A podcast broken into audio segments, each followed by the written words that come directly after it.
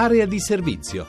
Un pieno di informazione su disabilità e diritti. Un buongiorno da Francesca De Carolis. Per il nostro sguardo alle notizie della settimana vogliamo iniziare ricordando il saluto di Giorgio Napolitano in occasione della giornata mondiale della disabilità. Riconoscendo fra l'altro il percorso positivo di inclusione intrapreso, il Presidente ha affermato che occorre essere consapevoli del fatto che la crisi economica rende più arduo ma anche più necessario vigilare perché i diritti dei disabili siano adeguatamente tutelati e rivolge in questo senso un invito alle istituzioni e alla società. E Federanziani fa appello al Presidente del Consiglio Consiglio Monti affinché dia un concreto sostegno alla non autosufficienza, prima causa di impoverimento in Italia dopo la perdita del lavoro, che interessa circa 2 milioni di famiglie. Mentre un incontro è stato chiesto al Ministro del Welfare Elisa Fornero dal coordinamento delle famiglie dei disabili gravi e gravissimi, che raccoglie più di 3.500 famiglie. Da 17 anni aspettano una legge che conceda loro il pensionamento anticipato e ora, con le nuove misure decise dal governo, vedono allontanarsi ancora il momento in cui potranno dedicarsi alla cura dei familiari con maggiore serenità serenità. Mai più un posto in prima fila se non per scelta. Lo ha stabilito il Tribunale di Reggio Emilia rispondendo al ricorso di un disabile costretto su sedia a rotelle che in un cinema di Reggio Emilia era stato costretto, nonostante la sala fosse quasi vuota, a collocarsi in prima fila, una posizione in cui la visione del film è molto disagevole. Il Tribunale ha riconosciuto che ciò comporta un trattamento deteriore rispetto a quello riservato ai normodotati, che i posti li possono scegliere. E un invito a più libri più liberi, la fiera della piccola editoria in corso a Roma questa settimana, dove fra l'altro è stato presentato il progetto LIA Libri Italiani Accessibili. L'obiettivo è rendere disponibili fin dall'inizio del 2013 3.000 titoli di narrativa e saggistica. Il progetto, fra i più avanzati a livello internazionale, è finanziato dal Ministero per i beni e le attività culturali all'interno del Fondo in favore dell'editoria per i ipovedenti e non vedenti ed è stata fra l'altro presentata un'indagine secondo cui i ciechi in Italia leggono molto più della della media nazionale. E per una cultura accessibile sarà presto in rete il database AD Arte, il progetto promosso dal MIBAC per ampliare l'informazione sull'accessibilità dei siti culturali. 800 luoghi mappati attraverso schede di rilevazione dettagliate, 430 dipendenti del Ministero formati. Entro il 2012 saranno in rete le prime 160 schede. Ed eccoci ai vostri racconti. Questa mattina vi vogliamo far ascoltare Maila e Jacopo, la storia di una mamma e del suo ragazzo nato con una grave disabilità.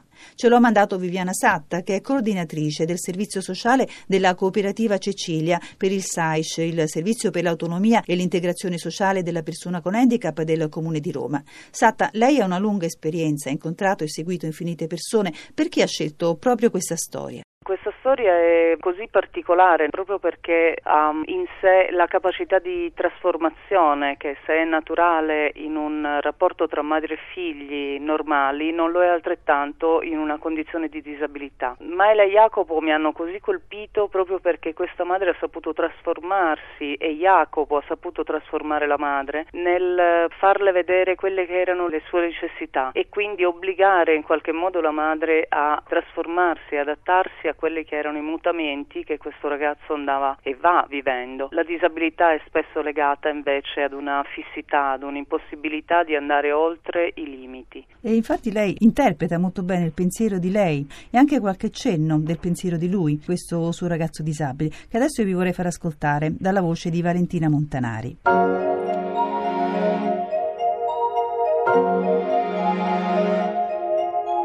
E si inizia ad imparare con dolore che ciò che si dovrà amare e apprezzare è altro rispetto a ciò che si era immaginato.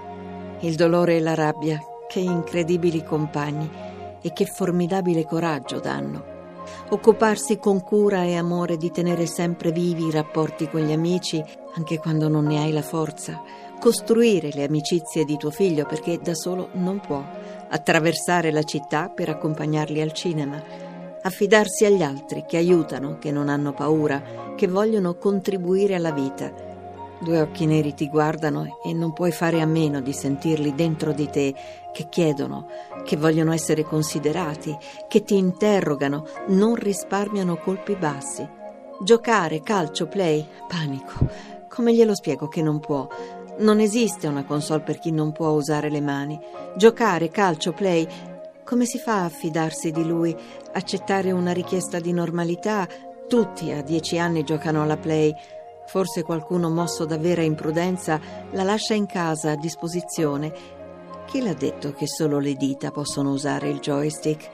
Per voi abituati alle soluzioni facili sarà così. Per me, abituato a soluzioni complicate, il mento mi sembra un buon sostituto. Mi alleno con costanza. Dopo la scuola quei polli dei miei operatori li batto sempre. In molti si stupiscono della mia bravura, iniziano a prendermi sul serio. Ora, se chiedo qualcosa, sanno che è venuto il tempo di provare, di conoscere, di crescere, di vivere. Ragazze, calendario, amore, chiudi la porta. Panico, ora anche questo. Che ne so io del sesso di mio figlio? Ecco, tutto torna. Quegli amici che il dolore e la fatica non mi hanno impedito di incontrare, ora mi offrono ciò di cui ho bisogno, ciò di cui lui ha bisogno. Nel tempo ho imparato a ricevere aiuto, a fidarmi ed affidarmi. Questo mi ha trasformata. Quegli occhi neri mi hanno trasformata.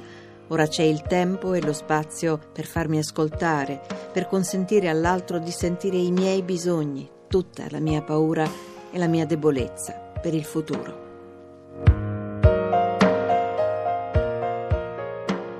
Stata introducendo questa storia, lei dice, sino a quel momento, la prima volta che ha incontrato, che ha conosciuto Maila, non avevo mai sentito urlare tanto, era invece una richiesta di aiuto. Chi ha bisogno di aiuto ha difficoltà davvero ad ammetterlo. Soprattutto quando deve chiedere aiuto alle persone preposte ad aiutarle, quindi in qualche modo questo aiuto viene preteso senza mezzi termini in alcune circostanze, proprio perché si parte da una grossa difficoltà. Quindi diciamo il primo incontro è stato un incontro anche difficile e duro telefonico ed è continuato un rapporto anche telefonico? Diciamo che il servizio viene gestito prevalentemente telefonicamente dai coordinatori che poi hanno chiaramente anche degli incontri personali, delle visite domiciliari, ma per la gestione quotidiana viene usato il telefono. Ed è proprio attraverso il telefono che passa spessissimo l'emozione perché magari c'è necessità di trovare una soluzione nell'immediato, allora noi siamo sempre presenti per telefono, proprio con Maila, quello era stato stato il primo mezzo di comunicazione, il telefono attraverso il quale arrivavano le sue proteste, però era come se ci fosse in realtà una difficoltà a pensare alla difficoltà e quindi cercare di analizzarla, cercare di trovare una soluzione che fosse qualcosa che faceva riferimento al percorso di vita di Jacopo. Ecco, e soprattutto imparare a saper ricevere un aiuto, cosa che alla fine è successa grazie al vostro intervento. Ma come si insegna alle persone a fidarsi?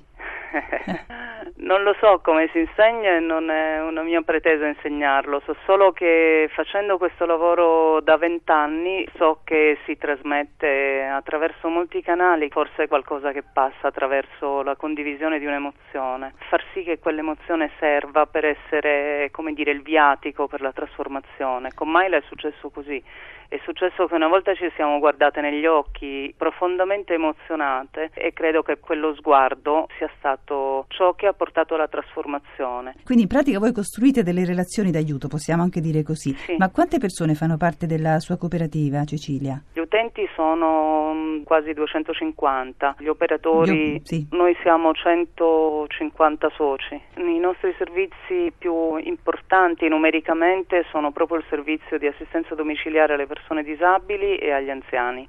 Tornando alla sua storia, siete su una strada buona per raggiungere un obiettivo. Di che si tratta? È la costruzione di una casa famiglia che si chiamerà la Casa del Sole. Jacopo e la mamma mettono a disposizione la propria abitazione per offrirla ad altre persone disabili. È in corso la campagna di raccolta fondi per la ristrutturazione chiaramente dell'abitazione che deve corrispondere a tutti i criteri per una casa famiglia. È molto bella questa idea di qualcuno che arriva, diciamolo pure, disperato creato e poi riesce a costruire qualcosa insieme a voi per gli altri. Questo è l'aspetto nuovo di questa casa famiglia, partire dalla costruzione di una fiducia verso un'istituzione e contribuire alla co-costruzione di un futuro, perché di fatto stiamo parlando di certo. persone che non saranno mai autonome. Siamo a buon punto con la costruzione, col compimento di questo progetto? Abbastanza a buon punto, siamo alla raccolta della metà del denaro necessario per la ristrutturazione ristrutturazione della casa. E allora auguri. Grazie mille.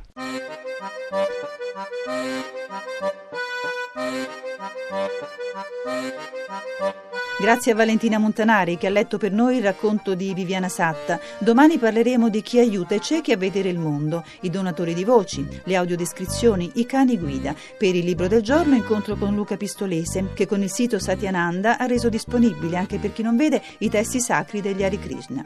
Appuntamento dunque a domani alle 10.10 e voi continuate a mandarci i vostri racconti. 25 righe per parlare di disabilità. Vi ricordo i nostri indirizzi 06331 72 168 8 per telefonarci, l'indirizzo email aria di servizio chiocciolarai.it. Buona giornata a tutti.